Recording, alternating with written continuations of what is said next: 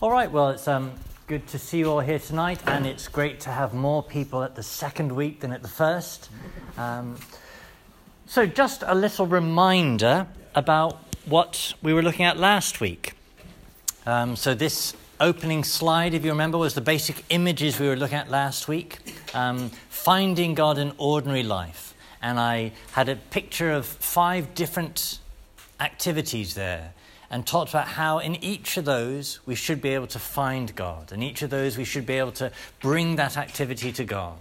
Um, obviously, when we're praying, but even when we're doing something unexciting like kitchen, cleaning the kitchen counter, we can do it seeing importance in it, seeing that God wants me to do this, doing it well, and then not just doing it well, but offering it to Him. Um, now, to remind you, if you want to look for these online, if you go to my website, Google Father Dylan's sermons, up on the top here you'll find the link that will take you, and you can get the audio and all of the slides for these different talks um, that way. So, as I said, lots of different activities that we can find God in ordinary life. Um, we looked in particular at the pivotal example of work. Um, said if we found God in what we're doing, then we'll find joy there because joy is the fruit of love. And if we're doing it out of love, then we're going to f- have joy, spiritual joy, not just the pleasure that comes from eating a donut. Um, and um, two motives that need to make sure that's happening that I'm doing everything for the glory of God, not for my glory, for the love of God, and not my love. All right, so what are we looking at today? Um, today, we're taking things in a somewhat different direction, and we're thinking, not in a sense just generally, what do I need to do to make an activity holy, but how do I make myself holy? What are the tools to holiness? I've got an image of a toolkit there. I just want to make the point to you that you know, there have been saints for 2,000 years. There's, for 2,000 years, people have been looking at what's needed to be holy and developing advice and guidance and figuring out all the different tools. So we don't need to think this up from scratch. We can look to the wisdom of the saints. So there's an image of a monk. Now, a monk is, in a sense, a clear example where we can look in the tradition where someone has figured out for him how he's got to get to heaven. The monk doesn't think for himself, what do I need to do? He joins the monastery, and the monastery has laid out for him already, um, in the rule of St. Benedict or whichever other monastery he's joined, the tools he needs to get to heaven, to get to heaven directly, easily. Um, and where I'm going to go with this is well, what tools do those of us who aren't monks have to, to draw on? So, a monk has what's called a rule of life. Um, he joins an order, that order has a rule of life. You sign up for the package, and that package has organized for you the tools for holiness. So, in particular, the rule of life of a monk um, would structure his day in a very precise way. That if you know at a monastery, the bells ring at different times. The bells ring and they tell the monk what to do. Now's the time to be getting to this place, getting to that place, doing those prayers. Not just the prayers, but the other things of his life are all laid out for him in his rule how to get to heaven. So I'm going to list here what's in the monk's rule of life spiritually. So he has, top there, prolonged mental prayer. He will have times that are scheduled for him to be at prayer uh, in the church, in the chapel. He'll have communal silences. So he won't have to, in a sense, figure out how will I find silence, how will I find recollection. As a community, that's kind of scheduled in. He'll have what's called Lectio Divina, reading of things divine. that they'll do as a community, but also that he'll do by himself in his cell, whatever private book he's reading. Then he'll have his own little private devotions he might be saying. He'll have daily mass. And then five, seven times a day he'll have what's called the Liturgy of the Hours. Um, so he has laid out for him how to get to heaven. He has laid out for him a structure of the tools he needs to become a saint. Now, in those things, there is a balance between the different elements. And one of the risks for kind of the enthusiast, the enthusiastic layman, is we pick one bit that I like doing, and I do that a lot, and I think that's what's needed to be a saint. That I really like reading books. So I read a lot of books, and I think um, that's what's needed to be a saint. And that is one of the bits there, the Lectio Divina. Whereas the monk doesn't have one thing, he has a, a balance of those different things. So in the lay state, you somehow need to have the tools applied to your situation that will also give you a balance of these different parts. Okay, but before we think about that, I'm starting with this question Do I have time to pray? and the image of the egg timer there. Um, there's no one here, I'm quite confident, who feels they have too much time. Um, even the retired, yes, that phenomenon where retired people somehow have less time than the people that are working, um, which I look at with puzzlement still, but. Um, so, do I have time to pray? Well, um, you know, we all were alive during the era of the great John Paul II, he says this, and a wonderful quote on this question. He says, Do not be afraid to give your time to Christ. Yes, let us open up our time to Christ, that he may cast light upon it and give it direction. He is the one who knows the secret of time and the secret of eternity, and he gives us his day as an ever new gift of his love. The rediscovery of this day is a grace which we must implore, not only so that we may live the demands of faith to the full, but also so that we may respond concretely to the deepest human yearnings.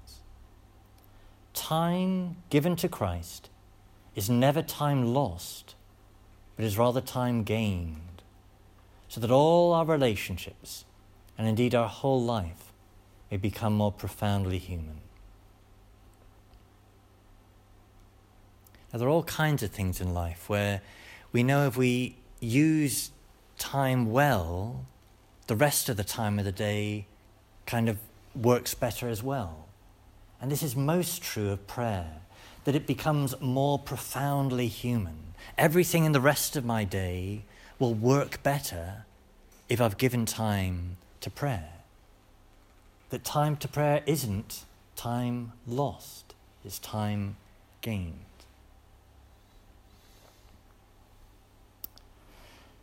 Simple statement that life's better with God. So, an image there of a flower developing. What's a, what does a flower need if it's going to grow?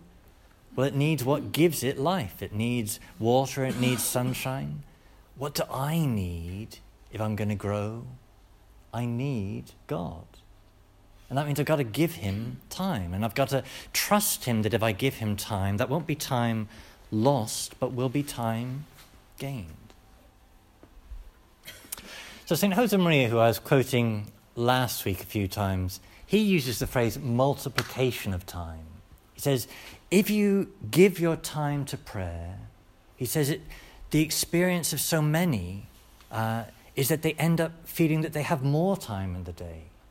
That by putting aside time to pray, I end up using the rest of that time better.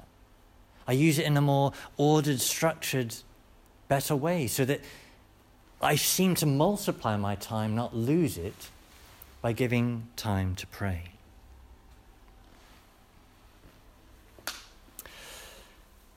But why? Why should we pray? Um, well, there's a, a, favorite saying of um, St. Ephraim, um, this I like in this. He said, Birds fly, fish swim, people pray. We're the only part of creation that prays. We're the only part of creation that's capable of praying. The birds have the thing they do, the fish have the thing they do. It's just proper to us to pray.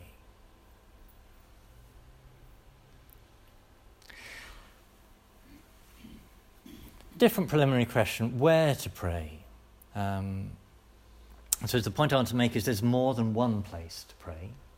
So, there's private and public prayer. Both of these the Lord Jesus tells us about. He says, on one hand, he says, when you pray, go into your room in secret and pray. But he also says, where two or three are gathered in my name, I'm there in the midst of them. So we need both of these forms of prayer. Um, it's not just one way. So back to the monk and his rule. He has some prayers he does by himself and some prayers he does with the others. It's not just one or the other. I'm going to spend a little bit of time uh, on the question of how to pray. Because again, the monk, he has different types of prayer he does, and they're not all of equal significance in terms of how directly they're going to affect his sanctity. Some of them have a more integrating role that everything else hinges around. Um, said here, two categories to look at this way set prayers and spontaneous prayers. So we all need set prayers. Set prayers are an important thing to have. Things like the Rosary, like the Hail Mary, the Our Father. Set prayers that I've inherited from someone else. Um, but we also need to have spontaneous prayer, what's called aspirations. When I just say, Thank you, Jesus, um, or Help me, Jesus. Another form of spontaneous prayer is what's called mental prayer. Um, don't know how many of you are familiar with the um, mnemonic acts in this regard. You know, a mnemonic is when there's a word that the letters of the word help you remember the whole thing. Well, acts is adoration, contrition, thanksgiving, supplication, one letter for each of those things. So, what do I need to do when I'm sat alone with God? What are the bits I need to make sure there's at least something of these bits in my prayer. I need something of each of those. So it's not just that I'm asking God for things, supplication, I do need that. It's not just that I'm thanking Him, though I do need to do that as well. Not just that I'm saying sorry to Him, though I need that as well. An adoration, just, Lord, you are amazing that I need some element of each of those in what I'm talking to God about when I come to speak to Him. And that when I speak to Him spontaneously, not just with formulaic prayers, I'm mixing some of each of those when I come to Him.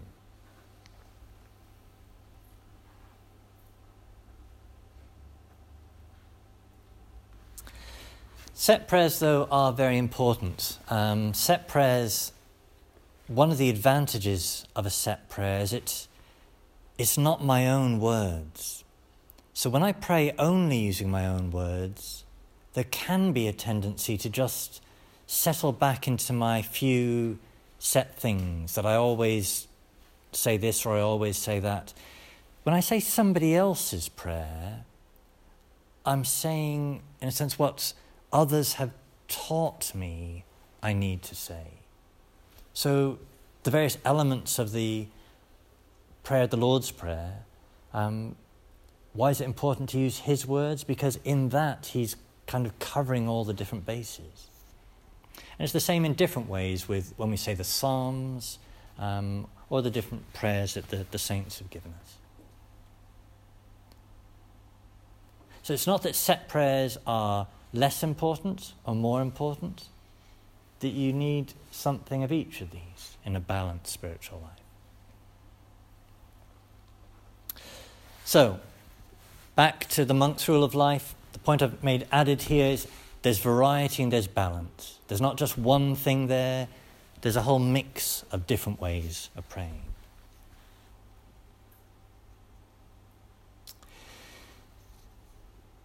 Now, the two terms I want to focus on um, mental prayer and spiritual reading, um, both of which the monk could be doing. Um, and I want to say what these, these mean. So, first, what is mental prayer? Um, the image there is of St. Teresa of Avila. She probably more than anybody um, has written explicitly on this topic of mental prayer. Um, mental prayer, in a sense, is not vocal prayer. It's a prayer that's in my thoughts. It's not what somebody else has written out for me. It's what I'm spontaneously saying. Um, have I said here? Not vocal prayers, not recited prayers, not litanies, not rosaries, not Bible reading, even though you know, these are all good things.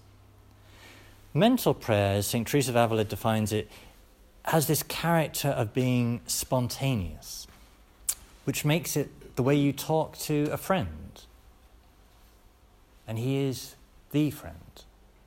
If I don't have that as kind of the defining element of my prayer, something's not right.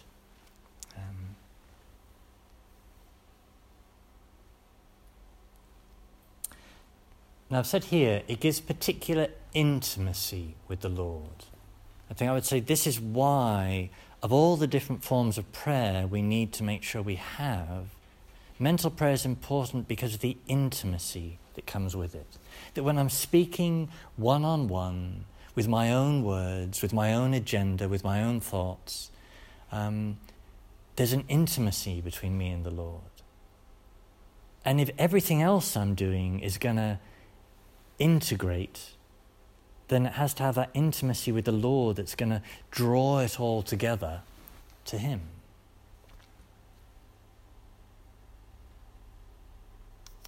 Okay, so Teresa Avila then gives a definition. She says, Mental prayer is nothing else than an intimate friendship, a frequent heart to heart conversation with Him by whom we know ourselves to be loved.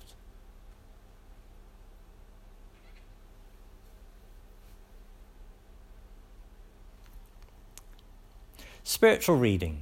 So um, basically, I'm focusing on these two things because I'm saying in the lay state, if you're going to distill things down to a bare minimum, you want some element of each of these two in your life. Um, well, what is spiritual reading? Um, well, if you go to Google and Google spiritual reading, um, what does it give you? An image of tarot cards and um, a crystal ball. So, um, you know, don't always rely on Google. Um, that's not what we're looking at. Okay, so what is spiritual reading? I've said it's not academic study. So sometimes I'll sit down and I will read a book on the Trinity, and it's an important thing for me to read. But it's not a spiritual book, it's an academic study. Spiritual reading aims among other things, to form the spirit and character, to, to grow in virtues, to fight vices, um, to help me follow the liturgical seasons. Um, it draws on the wisdom of the saints, those who have lived a holy life before me. What have they said about how to live a holy life? What have they said about how to meet the Lord? Um, so, spiritual reading is about forming myself in the spiritual life. So it's looking for books that have that as their focus. Not, this is a nice book about God, or this is a, a nice book about someone who um, went on a trip somewhere, um, even if they went on a pilgrimage. To be asking, is reading this book going to develop me, form me spiritually? And sometimes a book about a pilgrimage might do just that, if it's written the right way. Um, So I've got some examples there, and then I'll hand out some uh, printed names of these books as well, but some things I'd suggest to you as good foundational guides in this regard.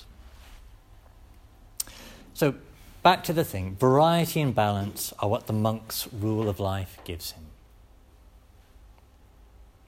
So, I want to make a comparison now, not with a monk. Um, this is called a numerary Opus Dei. You Google normal man, uh, this is what comes up. Um, toolbox. What do you, the, to retool everything I've talked about for the lay state? Um, not a monk, a layman in the lay state. So Opus Dei is an organization founded uh, early 20th century in Spain for the sanctification of those in the lay state. And so St. Josemaria deliberately set out what he called not a plan of life, but a, sorry, not a rule of life, but a plan of life. How to distill the wisdom of the saints before us so that a layman, what would it look like for him? Because it would need to be refocused in different ways. So the monk has, simply by being in the monastery, a lot of things that come easily to him in his isolation. So it's easier for him to find silence because he's away from the world. Um, the layman, to get a lot of the things the monk has, has to be much more explicit in how he's going to kind of parcel out some of those same tools. So, put two columns here. The layman so, in particular, what's called a numerary Opus Dei, that's a particular um, vocation, but it is a, a lay vocation. He would have morning and evening prayer scheduled, um, 30 minutes of each, 15 minutes of spiritual reading, 15 minutes of study reading, distinguished. There are different types of things. He'd also say the rosary, short prayers during the day, make a visit to the Blessed Sacrament and the tabernacle once a day, and daily Mass. So that's a very committed layman. That's a very specific calling. But it's been repackaged, the wisdom of the saints that were in the monk's rule, for somebody in the lay state. Um, so, morning and evening, uh, mental prayer in the morning and evening have been separated in, as an explicit section because in the lay state you need to carve out a slot much more explicitly than you do in the monastery, where it kind of flows in the day without the interruptions we'd have. Um, the layman isn't going to have a bell ringing telling him what to do because he's not in a community. So he's got to structure this differently that way as well. Okay, what about a parishioner? So Google search normal parishioner. Um, she comes up. Um, so I could be in that parish. Um, if we're going to retool it, not in a sense for someone as in a specific vocation as a, a numerary of Opus Dei, what might a standard parishioner, dare I say, aspire to as the long term goal in a rule of life? a plan of life, rather, to, to avoid the monk term. So I said that's what a numerary of Opus Dei has. Well, what would the tools, if we retool it for a normal parishioner? I'd say a, a workable long term goal to aim for would be a daily meditation, which is another word for mental prayer in the tradition, of 30 minutes a day. Spiritual reading a day, carved out 15 minutes. You could say the rosary while driving to work or walking to the supermarket, um, short prayers during the day, and then the occasional weekday Mass. But if that's a goal and you're not there yet, how are you going to get from where you are now to there? Um,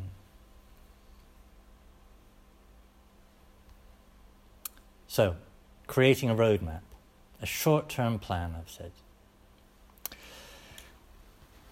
I've said five minutes a day of mental prayer, five minutes a day of spiritual reading, and then a few random little bits like a morning offering and night prayers. Um, to even to give God five minutes of mental prayer, five minutes of unstructured, spontaneous prayer, if you're doing that every day, this does change us. Spiritual reading, likewise. If you're going to change, you need to input into your brain spiritual reading. And that needs to be an ongoing, regular thing you're committing yourself to. And even something as small as five minutes a day, you can get through stuff. And if you choose good books, you can get through stuff that way.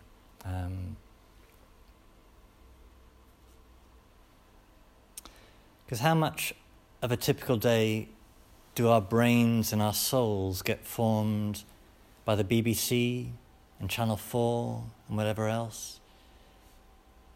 If I'm not even going to give my soul five minutes to compete with that, what, what chance do I have?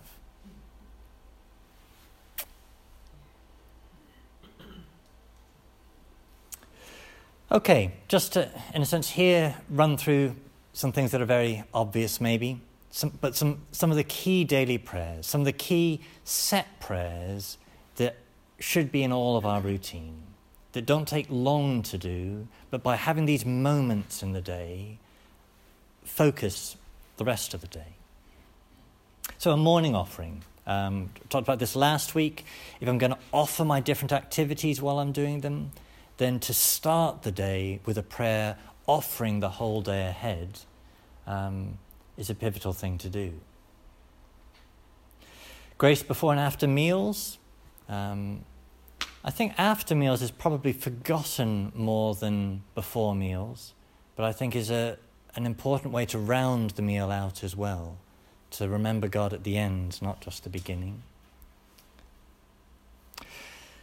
The Angelus, um, so that's a famous work of art with two workers in the field that are pausing to say the Angelus as they've heard the Angelus bell rung in the distance in the village church tower. Um, the Angelus traditionally would be said six o'clock in the morning, midday, and six in the evening. Um, but to pick a couple or one a day fixed moment when in the Angelus we remember in particular the incarnation and the Word was made flesh and dwelt among us, as we say in that prayer. So God's going to be in my life. Remembering that moment is, is very powerful. And then at the end of the day, night prayers. Um, and whether this is a, a set prayer or a spontaneous prayer, but to have a moment of thanksgiving, a moment of contrition, uh, invoking the protection of God, whether it's through your guardian angel or other forms. Um, It can also be a very important thing to look ahead to the next day and think what I need to ask of the Lord as I'm going to sleep and to be blessing for what's, what's coming ahead.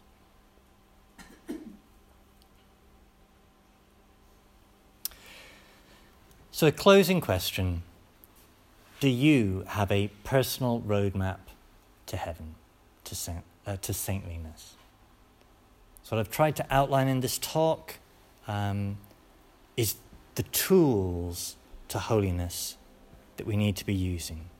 That the tools are there, the tools have been there for 2,000 years. We've got lots of wisdom before us. If you were a monk, it would all have been distilled and sorted out for you in a nice, clearly laid out pat- pattern. But the balance of the different bits that are in the monk's rule of life, you need to have in a plan of life that you um, design for yourself. So, repeating, the monks got a rule of life. If you were a member of Opus Dei, you'd have had that reconfigured in a lay package.